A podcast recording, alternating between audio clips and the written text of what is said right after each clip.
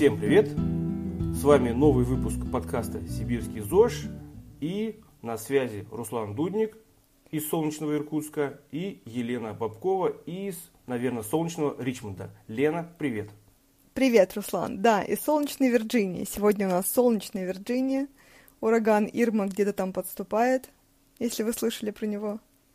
Так, ну ладно, про погоду поговорили, и давай перейдем перейдем сразу же к теме нашего подкаста. Сегодня мы хотели взять такую тему а, зависимость от сладкого. И подкаст называется у нас «Не слипнется». У нас да? не слипнется. Вот так назвали это. Если тема будет популярна, даже потом можно будет провести челлендж, а, который поможет снизить зависимость от сладкого, а может даже избавиться. Но давай поговорим тогда с научной точки зрения на эту тему. И, конечно же, какие-то практические моменты. Ты была ужасной сластеной из твоих слов, как я помню. Ты расскажешь, как ты от этого избавилась. А, ну, давай начнем. Я, я просто сейчас э, что-то вспомнила, пока ты говорил предисловие, я вспомнила, если э, ты помнишь это время, когда э, была еда по талонам, и давали талоны на э, макароны, тушенку и сгущенку, так вот, мы с мамой а, меняли талоны, которые были на макароны и на тушенку, все меняли на сгущенку. И в итоге у нас на месяц было а, больше сгущенки, чем всего остального. Это к вопросу о том, какая я сластеная, что это у меня семейное. Ну, я жил так в вот все сформировалось. А, да. У нас было проще. У нас талоны были только на хлеб, а остальное просто пайками давали. А. Ну вот, мы все меняли на сгущенку. Так вот, по поводу исторических, исторической зависимости от сахара.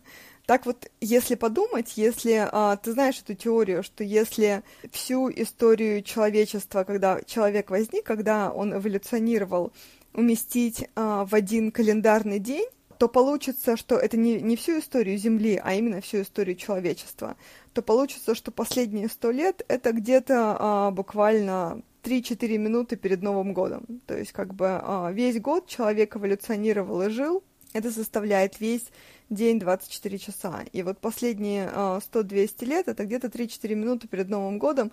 И это именно тогда, даже нет, э, даже позже, наверное, только последние 100 лет сахар стал настолько доступным.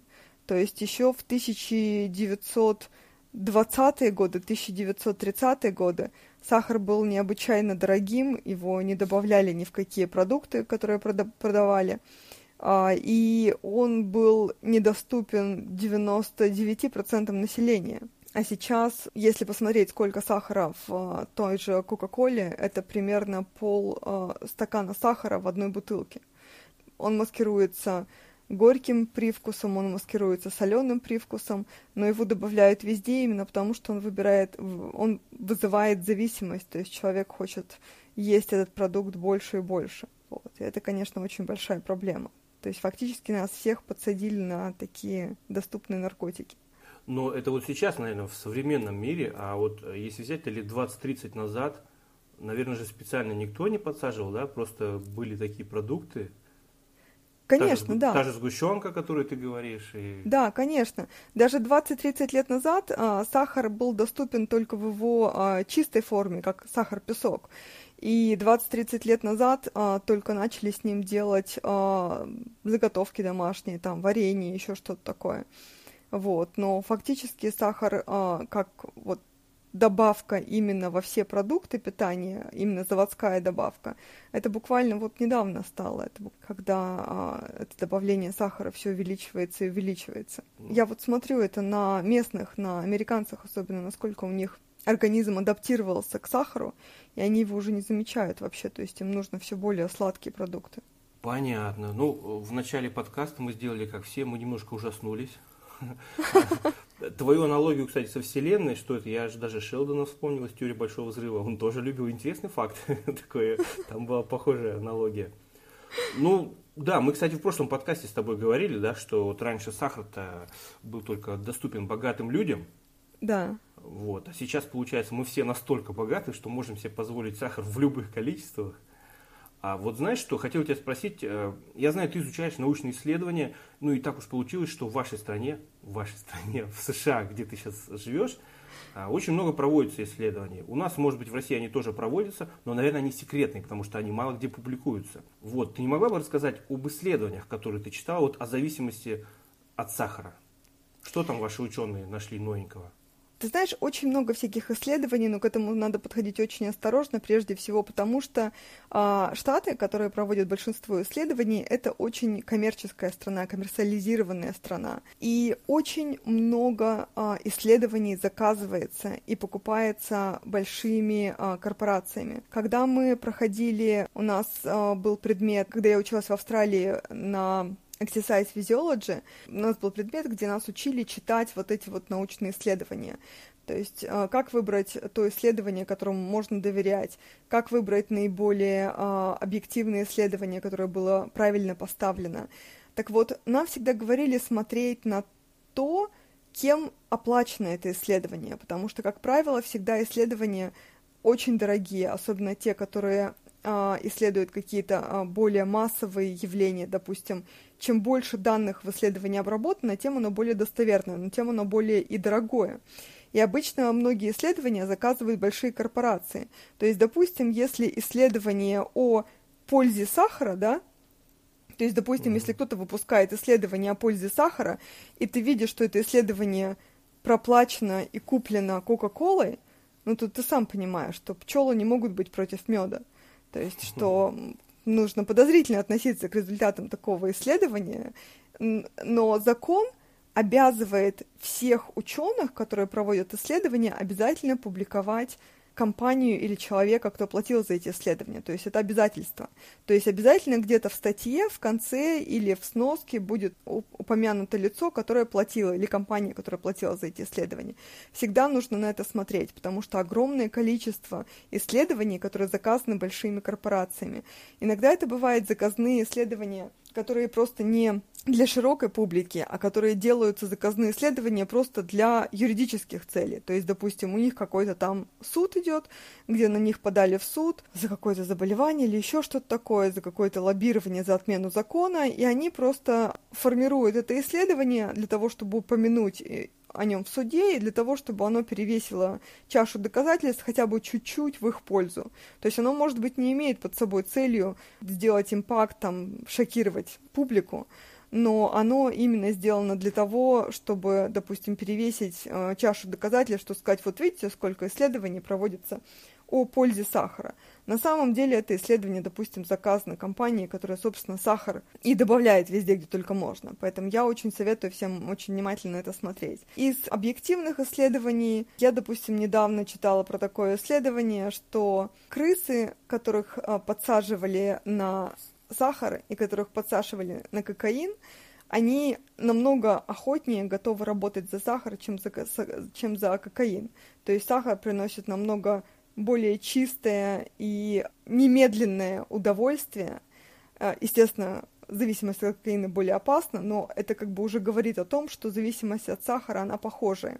Я знаю об исследованиях, которые э, те же самые Coca-Cola корпорация или те, кто производит фанту, э, сладкие напитки, они делали такие исследования, которые говорят о том, что данных о зависимости от сахара на людях недостаточно. Но это как бы не исследование, это просто они показывают, что данных об исследованиях на людях недостаточно. И это очень такое, очень тонкая такая грань, потому что на самом деле законом во всех развитых странах запрещено проводить опасные исследования на людях. Соответственно, они прекрасно знают, что таких исследований на людях никогда не будет. То есть они просто сделали это исследование, чтобы показать, что нет данных исследований, и вы их никогда не дождетесь. То есть это как бы тоже было сделано чисто в юридических целях. Вот, поэтому я очень советую внимательно смотреть на то, что вы а, читаете, когда вы читаете какие-то исследования, что, скорее всего, это может быть просто заказное юридическое такое вот доказательство для того, чтобы кто-то отмыл свои руки в очередной раз. Ну да. Вот у нас в Рунете сейчас в узкой среде, в фитнес-среде, только в узком сегменте принято, ты что-нибудь говоришь, например, и сразу приводишь список э, ссылок на различные исследования, а, обычно на PubMed. И вроде бы считается, то, что ты сказал, это, это действительно важная вещь. И я замечаю, что сейчас все чаще и чаще люди требуют таких доказательств. Например, а какие там ваши исследования, покажите ссылки. И получается, любую чушь, какую бы ни сказал, под эту любую чушь можно найти исследования, которые так или иначе ее подтверждают. И совершенно, даже на PubMed публикуют э, исследования, которые один и тот же факт рассматривают с разных сторон, то есть противоречат друг другу. И поэтому даже не то, что обычному человеку, даже, например, ученому а, сложно сделать какой-то объективный вывод, а как на самом деле обстоят дела. Да-да, По... я, я согласна. Я тоже это замечала очень часто, то, что приводят список исследований, и мне всегда интересно, а кто-нибудь открывал их, читал, потому что иногда, когда я открываю и читаю, там иногда эти исследования, они вообще ни о чем, то есть они даже не о том, о чем человек говорил в статье. Вот. Иногда они как бы откровенно заказные, то есть как бы они откровенно не, не достоверные. Но вот мне всегда интересно, когда приводят такой лист исследований, те, кто на них ссылался, читал ли он их, Потому что я, я, допустим, я слушаю подкасты на всякие разные фитнес-темы а, англоязычные, и там чувак рассматривал а, статью по поводу того, что там какой-то какой-то блогер написал статью о том, что э, кокосовое масло на самом деле вредно, а вовсе не полезно, и привел там кучу всяких разных исследований. И вот он взял и прямо открыл эти все исследования, и он их разбирал. Короче, на третьем исследовании он сказал, так прочитал его, и там это исследование было на самом деле о пользе кокосового масла, а не о, о его вреде. И он говорит, я что-то не понял, он вообще читал то, что он приводил или нет?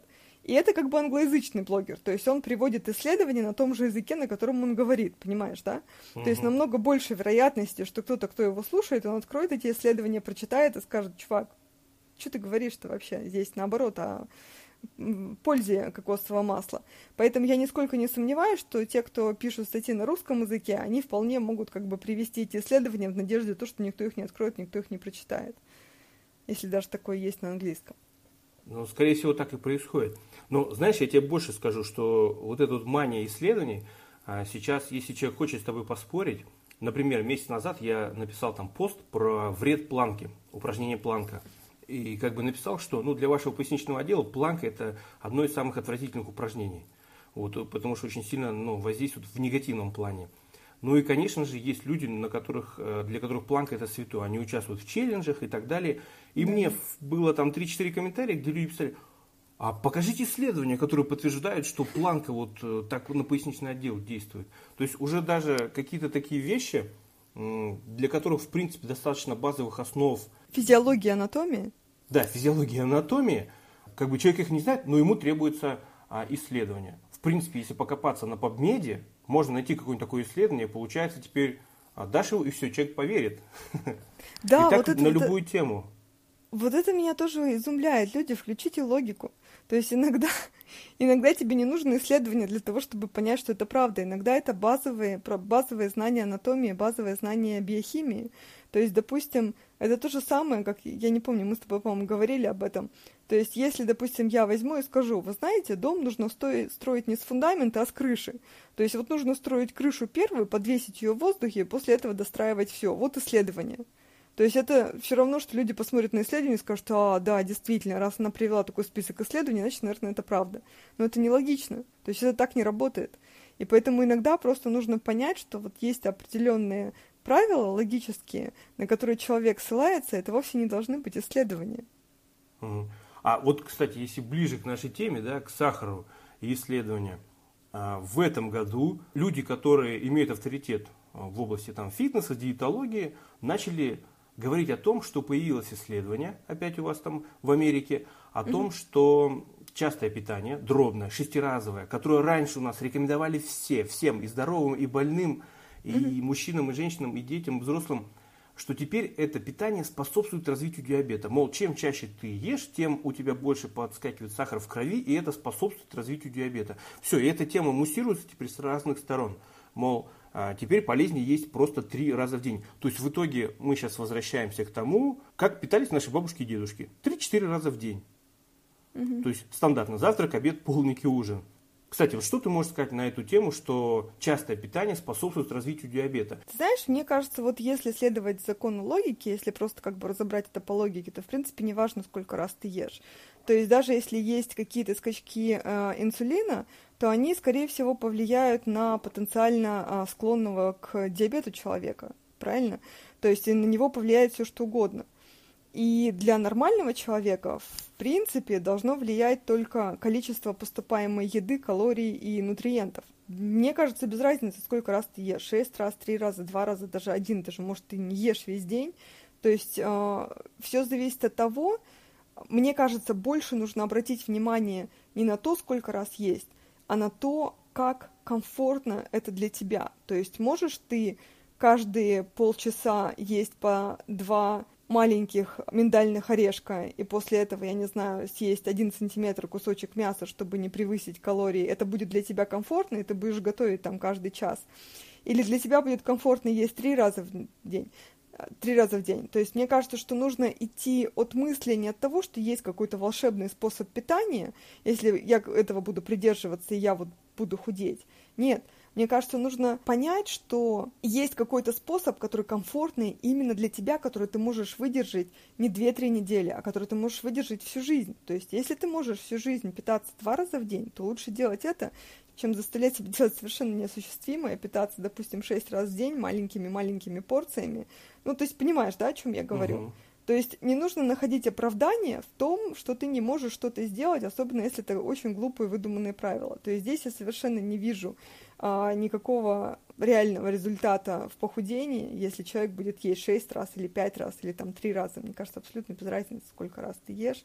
Вопрос в том, что вот для меня сейчас важнее, сколько энергии у меня будет. То есть буду ли я достаточно энергично с утра и до вечера, чтобы выполнять тот объем работы, который я делаю, чтобы там не валиться с ног от усталости, чтобы не срываться на родных, на коллег по работе от злости, от там голода. То есть это важнее намного, важнее качество жизни.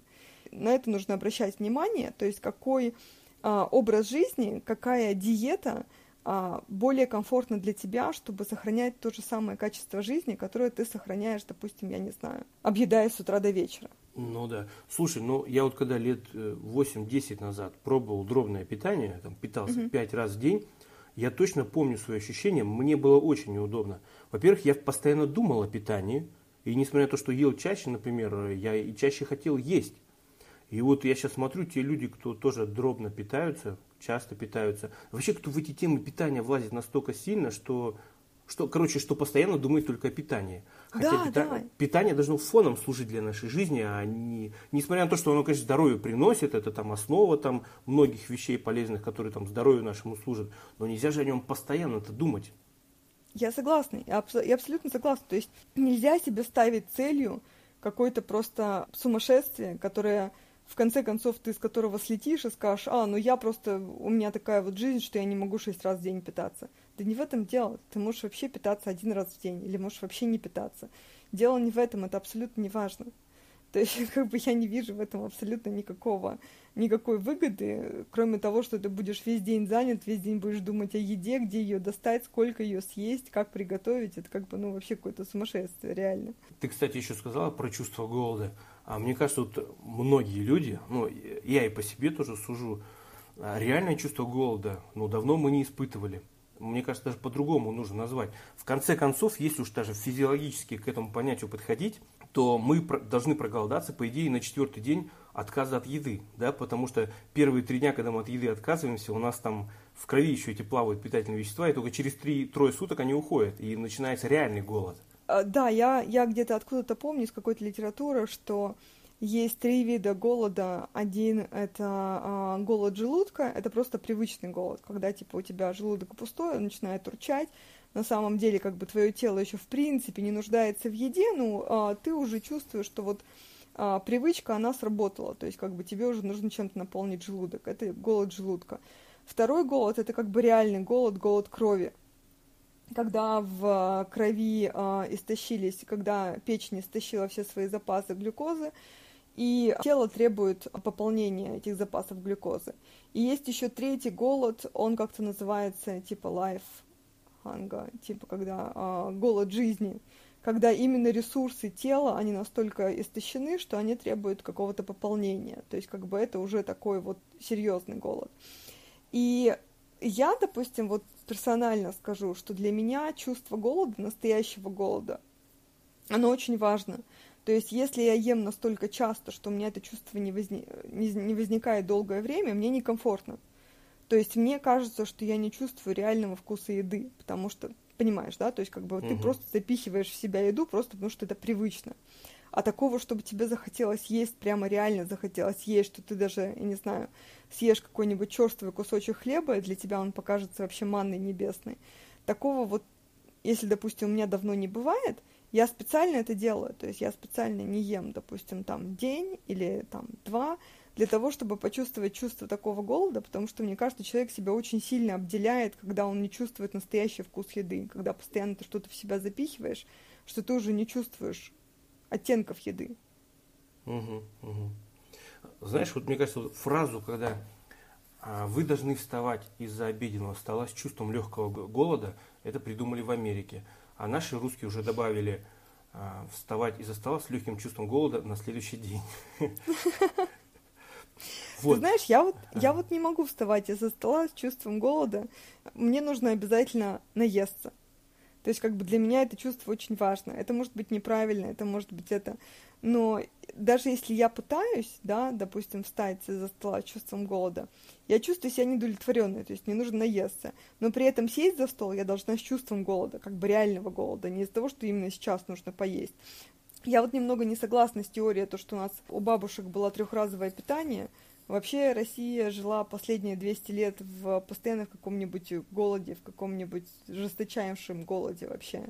То предреволюционном, то продразверсткой, то после революции, то еще что-то такое. И а, бабушки наши питались трехразово именно потому, что их родственники, их а, родители прошли через голод, и они для них как бы это было просто вот поломанная психика.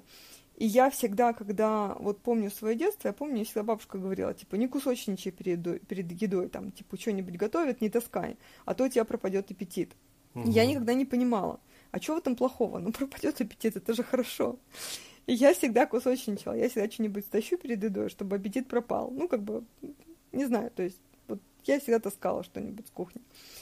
И я даже сейчас не понимаю, вот как бы в обед все садятся есть, и тебе нужно там, типа, вот в обед сесть есть. А если я не голодная, то что делать? Я вот считаю, что если ты не голодный, ты не должен есть. Именно потому, что вот в этот момент все должны есть. Понимаешь, да? То есть, как бы угу. вот обед, все должны сесть и есть. Я, допустим, на работе, у нас обед с 12 до часу. У нас с 12, там, типа, все идут в столовую, все едят. Я не ем примерно в 99% случаев, потому что я в 12 часов не чувствую себя голодной потому что я в 11 часов до этого я скусочничала и перекусила, допустим, там чем-то, я не знаю, совсем маленьким каким-то перекусом, но я уже перебила себе аппетит. И если я это сделала, обеденное время — это не закон. То есть это не значит, что я прямо сейчас вот должна идти и поесть. Так, ну это понятно, понятно. Кстати, мы сейчас с тобой переключились на тему голода, да? Ну а если нас сластены-то слушают, они хотят узнать конкретно про сахар. Ты говорила мне как-то про скачки инсулина. Давай поговорим да. на эту тему. Да, вот а, это очень интересный момент. А, ты заметил, что мы с тобой постоянно сглатываем, когда уже это говорил? То есть мы постоянно таким... Особенно, когда про вкусную еду говорим или про голод. Ну, меня-то ждет 15-килограммовый арбуз э, на кухне. Не, у меня уже вечер, я уже поела прекрасных креветок э, с э, маслом. А, так вот, а, скачок инсулина. Инсулин, а, я надеюсь, все понимают, что такое инсулин. Инсулин это можно себе представить автомобиль, который берет сахар из печени и довозит его до а, пункта назначения. И в этом пункте назначения только определенное количество сахара, которое инсулин может до туда довести. Если этот пункт назначения, если этот а, склад будет заполнен сахаром, то инсулин его повезет в другое место. То есть, допустим, а, первое, куда инсулин везет сахар, это мозг. То есть это как бы самое первое место, которое нуждается в сахаре. Точнее, первое это печень, потому что она самая близкая. Потом мозг. А, потом а, третье это мышцы. Если мышцам уже не нужен сахар, все остальное упаковывается в жир. Так вот, получается такая ситуация, что инсулин, в принципе, это неплохая штука. То есть, когда инсулин повышается, когда у человека есть инсулин, это означает, что весь сахар, который вы съели, будет доставлен к месту назначения очень быстро. Проблема в том, что если вы съели а, рафинированный сахар или очень много сладкой еды, это очень большой скачок инсулина. То есть инсулин, а, появляется огромное количество машин, пробка в печени, который должен доставить сахар очень быстро. Вам не нужно столько сахара. То есть он не нужен в таком количестве ни мозгу, ни печени, ни мышцам. И вся эта пробка, она повезет этот сахар в жир. То есть нужно понимать свои потребности в сахаре. Самый большой потребитель сахара, самый большой в нашем организме, пропорциональный ко всем остальным, это мышцы. То есть в печени есть очень ограниченный ресурс сахара. Больше всего а, ресурсы печени у а, бегунов на длинные дистанции, допустим, у марафонцев. Мозг тратит постоянно одно, одно и то же количество сахара, в принципе, не очень существенное, но как бы оно всегда в приоритете. Маленькое количество, оно всегда в первую очередь будет пополняться. Самый большой потребитель сахара – это мышцы. Если мышц не так много, то, в принципе, очень быстро инсулин повезет ваш сахар в жир. И как бы вот не нужно демонизировать инсулин. Инсулин – это хорошая штука. Но если вы съели очень много сахара – прибежит очень много инсулина, развезет сахар а, куда надо и не надо, и после буквально 20-30 минут у вас будет упадок сил и очень сильный голод. И я не согласна с той теорией, что типа ты будешь худеть, если будешь считать калории и есть, допустим, на определенное количество калорий чего угодно, пусть даже сахара. Да, это так и есть. Но это пытка. Зачем себя так пытать? То есть получается так, что ты съешь сахара на определенное количество калорий, допустим, 300-400 калорий, и через полчаса ты уже будешь хотеть в два раза больше есть. И ты снова там съешь 200-300 калорий, и за полдня ты уже выберешь всю свою дозу калорий, которую только можно, и при этом ты останешься голодным, изможденным, очень усталым. И как бы да, ты считаешь калории, ты худеешь, но при этом ты постоянно хочешь есть и постоянно чувствуешь усталость. И в чем прикол-то? То есть я вот как бы этого не понимаю. А у вас же были такие же тоже эксперименты там, я просто забыл э, имя американца, который, знаешь, перед своими студентами, там профессор, он на 2000 калорий составил себе диету из джанка всякого, и фастфуда, uh-huh. И, короче, лопал и похудел там что-то на 15 килограмм за 3 месяца. И вот, мол, смотрите, ну, теория калорий, как она верна. Правда, потом я уже смотрел сноски про это. Он, чтобы совсем не вредить своему здоровью, ел овощи и белковые продукты еще к этому а, ну вот, да, то есть, конечно. То есть я к тому, что а, в аббревиатуре КБЖУ калорийность, белки, жиры углеводы э, эти компоненты не должны идти отдельно друг от друга. Калорийность всегда идет вместе с БЖУ, БЖУ вместе с калорийностью. Да, абсолютно, я согласна с тобой. Просто, просто потому, что нужно понимать, что э, нужно любому человеку э, выбрать для себя такой подходящий э, режим питания, чтобы была возможность следовать этому режиму питания долго, и чтобы постоянно э, чувствовать э, приток сил, энергии, и не быть изможденным, и не быть постоянно голодным, и не быть постоянно злым. В этом смысле я бы очень рекомендовала, читала статью человека, который а, занимается гормональными а, всплесками от, в зависимости от еды, а, он эндокринолог, и он рассказывал, что а, питание для человека на диете – в зависимости от а, разного, а, от разного всплеска разных гормонов в течение дня лучше построить таким образом, чтобы завтрак был очень сильно протеиновым. То есть завтрак должен задержать очень много протеинов и достаточное количество клетчатки. При этом быть низкоуглеводным и, может быть, жирным, но как бы чтобы углеводов было минимальное количество. При таком завтраке, при таком протеиновом завтраке, вы на нем протянете до середины обеда или до после обеда. Обед тоже должен быть протеиновым. Вот вечером можно съесть углеводы, но это должны быть сложные углеводы. То есть это должны быть, естественно, не сахар, должны быть сложные углеводы. Например, я не знаю, даже, даже это может быть картошка, даже это может быть... Э, крупы, макароны. Да, крупы, макароны, э, что-то такое, потому что углеводы вечером, они понижают кортизол, кортизол, который у нас накапливается э, за день, а гормон кортизол, он находится на противоположных качелях с мелатонином. Мелатонин, который вырабатывается во время сна и который дает нам здоровый сон. Мы поговорим об этом э, в следующем подкасте. Так вот, чтобы спровоцировать а, выброс мелатонина, чтобы у нас был хороший насыщенный сон, нам нужно понизить уровень кортизола. Кортизол это то, что не дает нам а, спать. Кортизол это уровень стресса, гормон стресса, который постоянно накапливается в течение дня. Так вот, углеводы, съеденные на ночь, я сейчас говорю такую страшную фразу, от которой, наверное, все девушки такие, вау, ты что вообще, углеводы на ночь. Так вот, углеводы, сложные углеводы, съеденные на ночь, они очень сильно понижают уровень кортизола, и они способствуют более расслабленному вечеру и более полноценному сну. Поэтому вот э, попробуйте такую рекомендацию. Завтрак протеиновый, обед протеиновый и вечером углеводы. Естественно, это должно быть не чистый протеин, не чистые углеводы, а то есть как бы просто сместить баланс э, КБЖУ э, на завтраке в сторону протеина, в обед в сторону протеина, а вечером чуть больше углеводов. Кстати, я все равно добавлю, что ну, вы в Америке привыкли белки протеинами называть. Ты пару а, раз да. назвала, да, мне читатели писали, что речь идет не о протеине из банки, а именно о белковых продуктах. Ну, продукты с большим содержанием белка. Да, Но... да, слушай, спасибо, что поправил, я забываю все время. Да нет, все нормально. Знаешь, э, вот в любом случае у нас-то какие-то мифы по питанию даже в фитнес-среде потихоньку сходят на нет – и про углеводы вечером говорят. Но вот по утрам, между прочим, все равно считается овсяночку есть. Я вот ее терпеть не могу. Ну, как бы я вообще не завтракаю, но все фитнесисты по утрам едят овсянку и гордятся этим.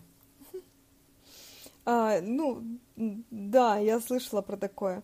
А, вот э, тот же самый эндокринолог, он говорит о том, что э, если утром ты съедаешь, допустим, ту же самую овсянку, ты загружаешь свой организм углеводами настолько, что он создаст тебе невероятный голод уже к 11 часам дня. То есть уже в 11 часов дня ты захочешь есть так, что ты э, побьешь весь свой э, рекорд калорийности дневной. То есть... Э, а для этого у нас есть дробное питание. Да, да, да. Чтобы как белка каждые два часа есть. Да, да, чтобы а попытать себя немного. Слушай, ну я тогда задам такой конкретный вопрос, который, я думаю, будет интересен а, некоторым девушкам, да не только девушкам.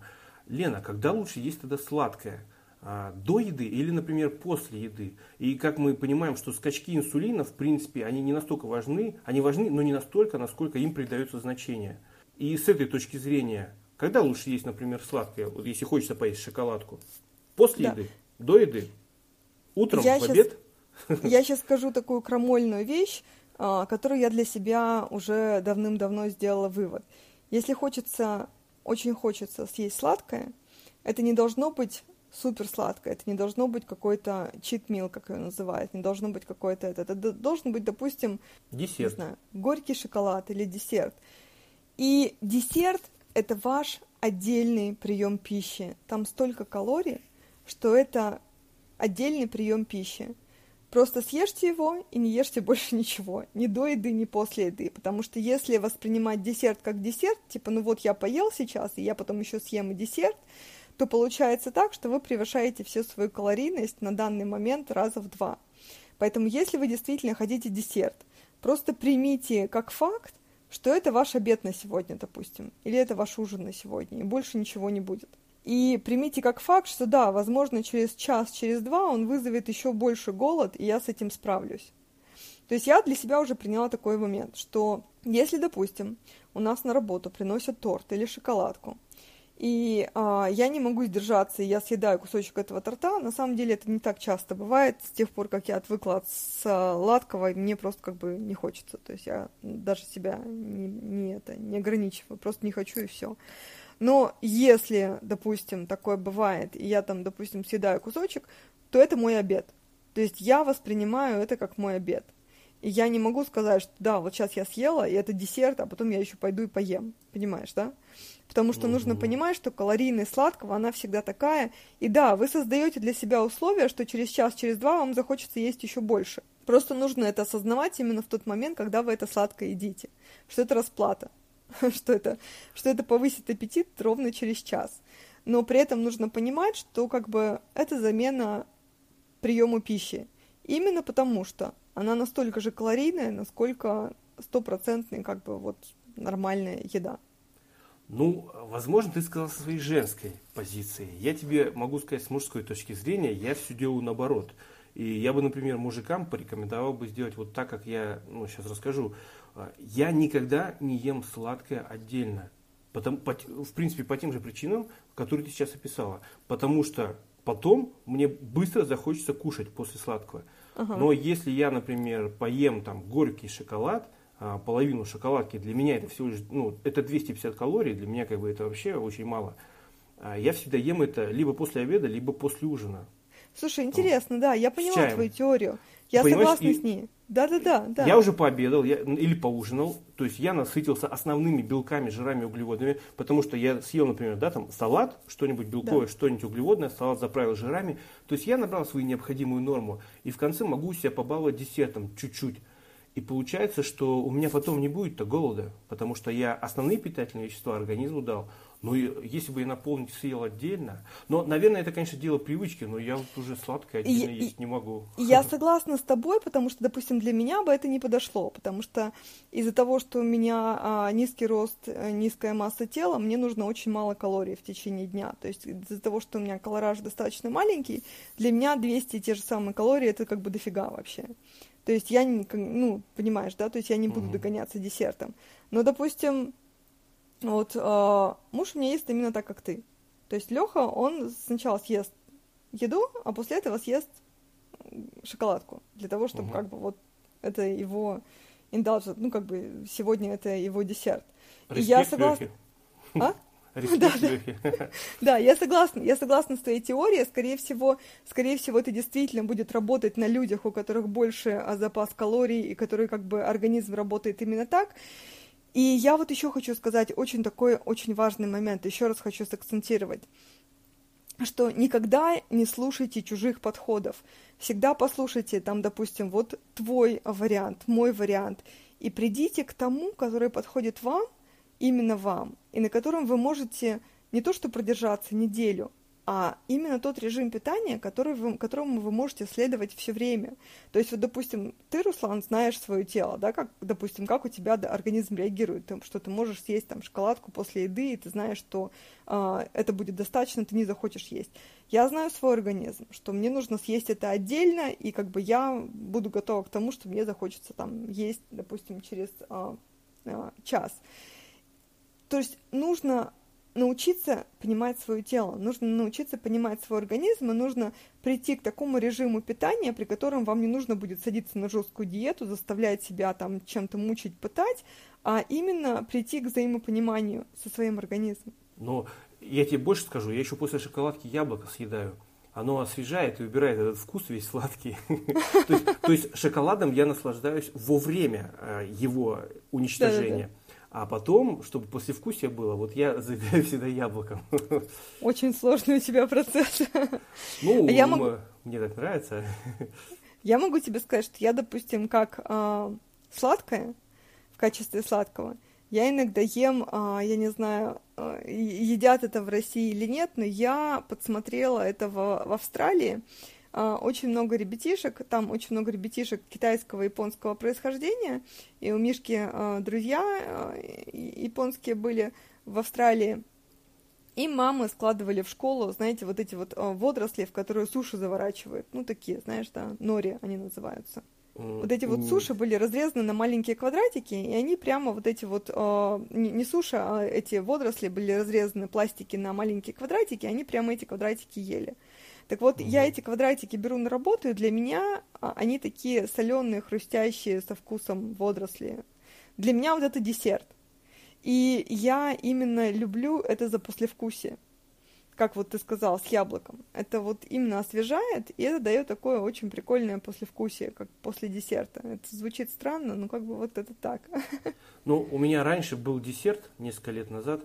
Я морковку чистил и макал ее в мед и ел. Вот. Mm-hmm. Потом ты мне рассказала про мед, я тебя проклял и перестал есть мед. Вот.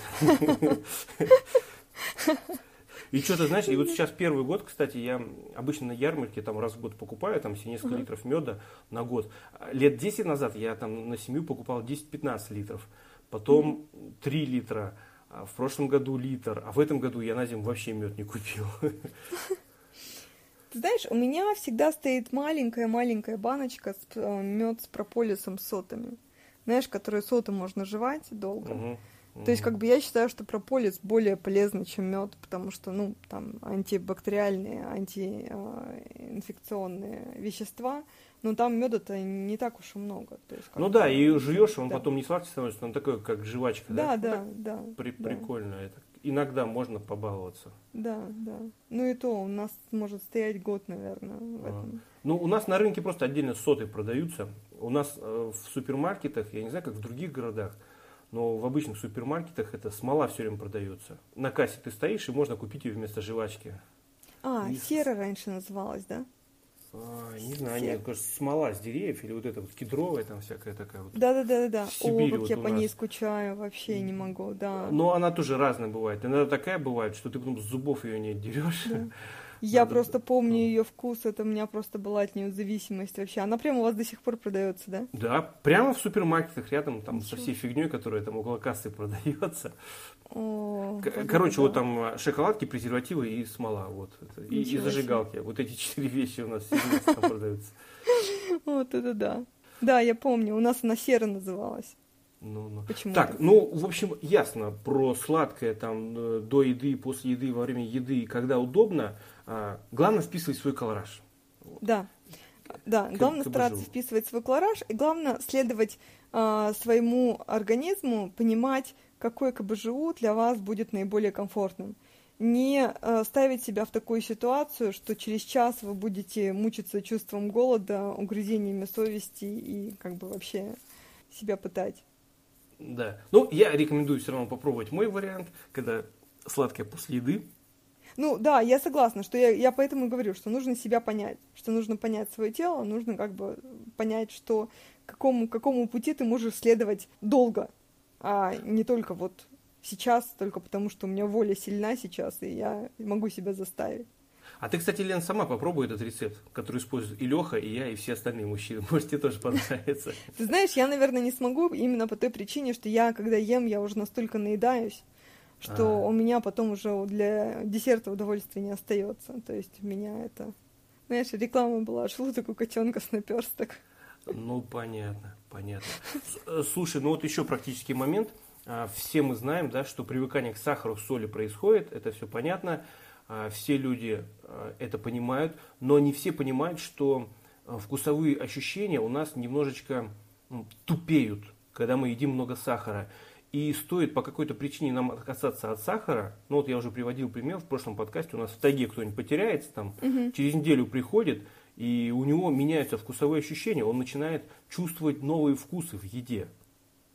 Круто. Вот. Да, это, это правда, это так и есть. Именно потому что сахара не было эволюционно в жизни человека а, вообще никогда, за исключением последних 50 лет, там, 100 лет, ну, 50, скорее всего то у человека, в принципе, на языке нет, как они снова называются-то? На Сосочки, языке... рецепторов. Сосочков, да, да, да, рецепторов, которые отвечают за сладкое. То есть а, есть рецепторы, которые отвечают за горький вкус, за соленый, есть рецепторы, которые отвечают за вкус, который близок к сладкому. Но сладкий вкус может шокировать все рецепторы. То есть как бы сладкий вкус настолько непривычный для эволюционного развития человека, что он притупляет вкус и горького, и кислого, и э, соленого вкуса. То есть чем больше мы сладкого едим, тем больше у нас притупляются все остальные вкусовые ощущения. Да, и, кстати, вот многие-то сахар заменяют сахарозаменителем. А я да. в свое время тоже там стевию купил там на Эхербе. Ну, как бы я-то сахар не ем тоже, опять же, 20 лет – и, но дай, думаю, куплю стевию, чтобы в шарлотку добавлять. И в итоге она у меня стоит дома, я ее тоже не употребляю. А когда что-то начал ее почаще употреблять, когда она только пришла, в новинку была, я заметил, что начинается и к ней привыкание именно к этому сладкому вкусу. И теряются другие вкусовые ощущения, которые получал от еды. Потом резко опять обрубил а, прием этой стевии. Все, и вкусовые а, ощущения стали возвращаться обратно. И вот если рассматривать вопрос, там, как отучаться от сахара, медленно, постепенно – а, я буду даже так сказал, если там нет никаких проблем, там диабетического плана, лучше как можно более ну, резко. Да, более я резко. Согласна. Я ты согласна, сама да. рассказывала, да, ты несколько дней, чтобы вот э, перезагрузить эти рецепторы на языке, ты несколько дней поголодала, и да. там на четвертый день ты уже по-другому воспринимала еду. Да, да, я согласна с тобой. Ничего, ничего не будет страшного для здоровья, если человек резко откажется от сахара. Это тот же самый наркотик, то же самое э, как сигареты. Никто сильно не пострадает. Вот, просто мне тоже кажется, что сахарозаменители – это такой полувариант, когда ты все равно обманываешь свои вкусовые ощущения, и ты, собственно, ничего а, этим не сделаешь, ты просто затянешь свое мучение. Ты просто затянешь свое понимание того, что, ну да, вот я ем, оно вроде бы какое-то не такое, оно еще после вкуса какое-то оставляет. Вот, ну, то есть это как бы затягивание такого расставания с сахаром еще дольше. Угу. Ну, слушай, вот давай подытожим наш подкаст такими основными практическими тезисами. Итак, сладкое можно есть в любое время, когда вам удобно. А, женщины вот предпочитают отдельно, мужчины предпочитают после еды. Главное, чтобы попадать в необходимый свой суточный колораж. Но, учитывая свой колораж, нужно не забывать о белках, жирах и углеводах. Все это идет вместе. Да, и чтобы, чтобы не создавать скачков голода, я бы посоветовала э, завтрак сместить и обед в, больше в сторону протеина, ужин сместить чуть-чуть больше в сторону углеводов. Но в данном случае мы не говорим о сахаре. В данном случае я говорю о сложных углеводах. Макаронные крупы это основное, остальное такое все уже. Да. То есть вот такой режим питания, он позволит снизить а, зависимость от сладкого, потребность а, в сахаре а, намного больше, чем когда ты просто ешь сахар по чуть-чуть в течение дня. Угу, угу.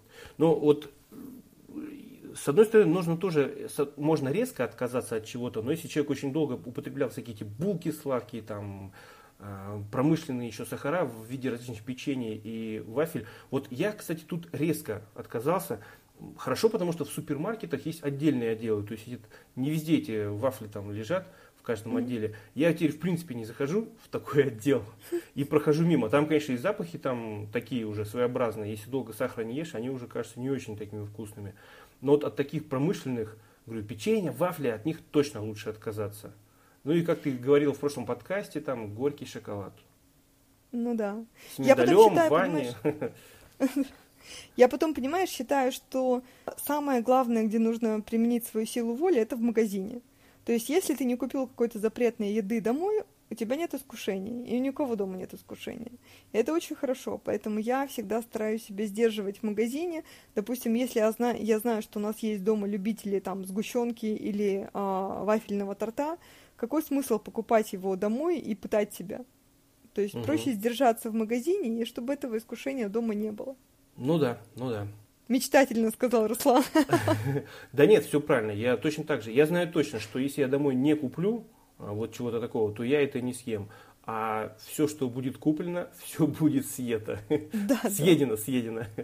Да, это точно. Я думаю, что этим подкастом хотя бы получится вызвать размышления у многих людей о том, чтобы они задумались. Ведь мы же еще не затронули очень важную тему а, сахарного диабета. Да? Я вот опять же читал, ой, опять про исследования, скажу, там читал, но что в России 85% людей болеют сахарным диабетом и не знают об этом. Ну, собственно, во всем мире так, да. Я тоже слышала, что есть люди, которые просто у них есть а, инсулиновая резистентность, так называемое предиабетическое состояние.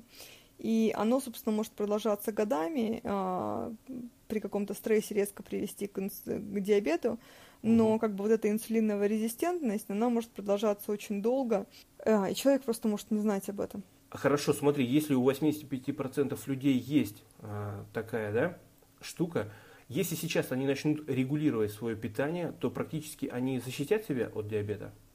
Для защиты от диабета для защиты от э, резистентности к инсулину нужно не только регулировать питание, нужно еще увеличивать мышечную массу, потому что мышцы – это основной потребитель сахара.